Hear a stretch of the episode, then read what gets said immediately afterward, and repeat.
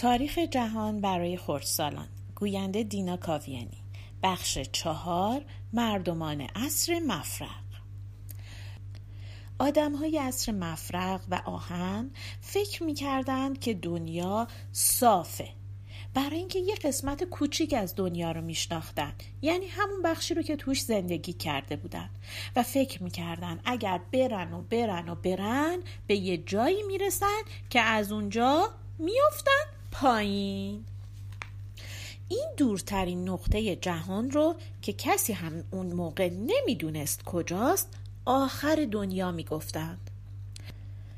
امروز که هواپیما داریم و از بالا زمین رو نگاه می‌کنیم می‌فهمیم اونجایی رو که مردمان نخستین تمدنها آخر دنیا می‌گفتند. احتمالا یه رودخونه، یه دریا یا یه خلیج بوده که فکر می‌کردن بعدش دیگه هیچی نیست. طبق چیزایی که دانشمندا پیدا کردند به نظر می‌رسه اولین تمدن در منطقه به اسم بین النهرین درست شدن. بین النهرین یعنی بین دو تا رود. اگه با هواپیما از بالا اینجا رو نگاه کنیم دو تا رودخونه یه دریا و یه خلیج می‌بینیم. یکی از این دوتا رودخونه دجله و اون یکی فرات نام داره. این دو رودخونه با همدیگه سرازیر میشن یه جایی به هم می‌رسن و آخر سر تو خلیج فارس میریزن. پس می‌بینید اولین منطقه‌ای که تمدنها توش به وجود اومدن خیلی هم از ما دور نیست.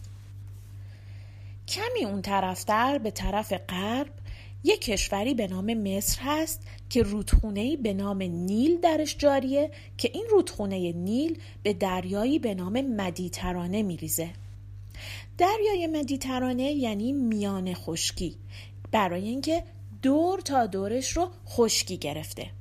مدیترانه مثل یک دریاچه بزرگ میمونه. باز هم طبق چیزایی که دانشمندا پیدا کردند در عصر سنگ به جای دریاچه مدیترانه که اصلا توش آبی نبوده دره خشکی بوده که یک مردمانی درش زندگی می‌کردند. به نظر می‌رسه تنها مردمان متمدن اصر مفرق در کنار رودخانه نیل در مصر و در کنار رودخانه های دجله و فرات زندگی می کردند.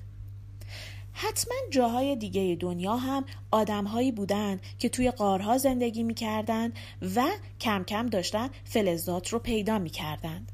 اما فقط از مردمی که در این دو ناحیه یعنی کنار رود نیل و کنار رودهای دجله و فرات زندگی می کردند ابزار و وسایل و نوشته هایی به دست اومده که نشون میده در عصر آهن اونها تمدن داشتند. اقوامی که بین رودهای دجله و فرات زندگی می کردند از اقوام سفید پوست بودند. یعنی رنگ پوستشون سفید بود. بیاین فکر کنیم سه تا خانواده سفید پوست اونجا زندگی می کردند که بیشتر مردم دنیا از همین سه تا خانواده درست شدند. یعنی پدر پدر پدر پدر پدر او پدر پدر خیلی پدرهای دور پدر بزرگهای ما از یکی از این سه خانواده بودند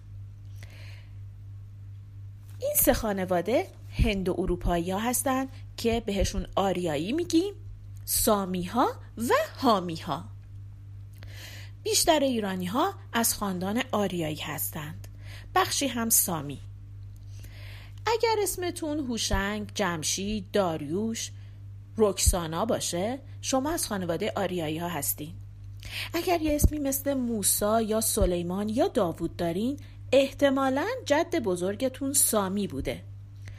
و اگر اسمتون رامسس باشه حتما جد بزرگتون حامیه.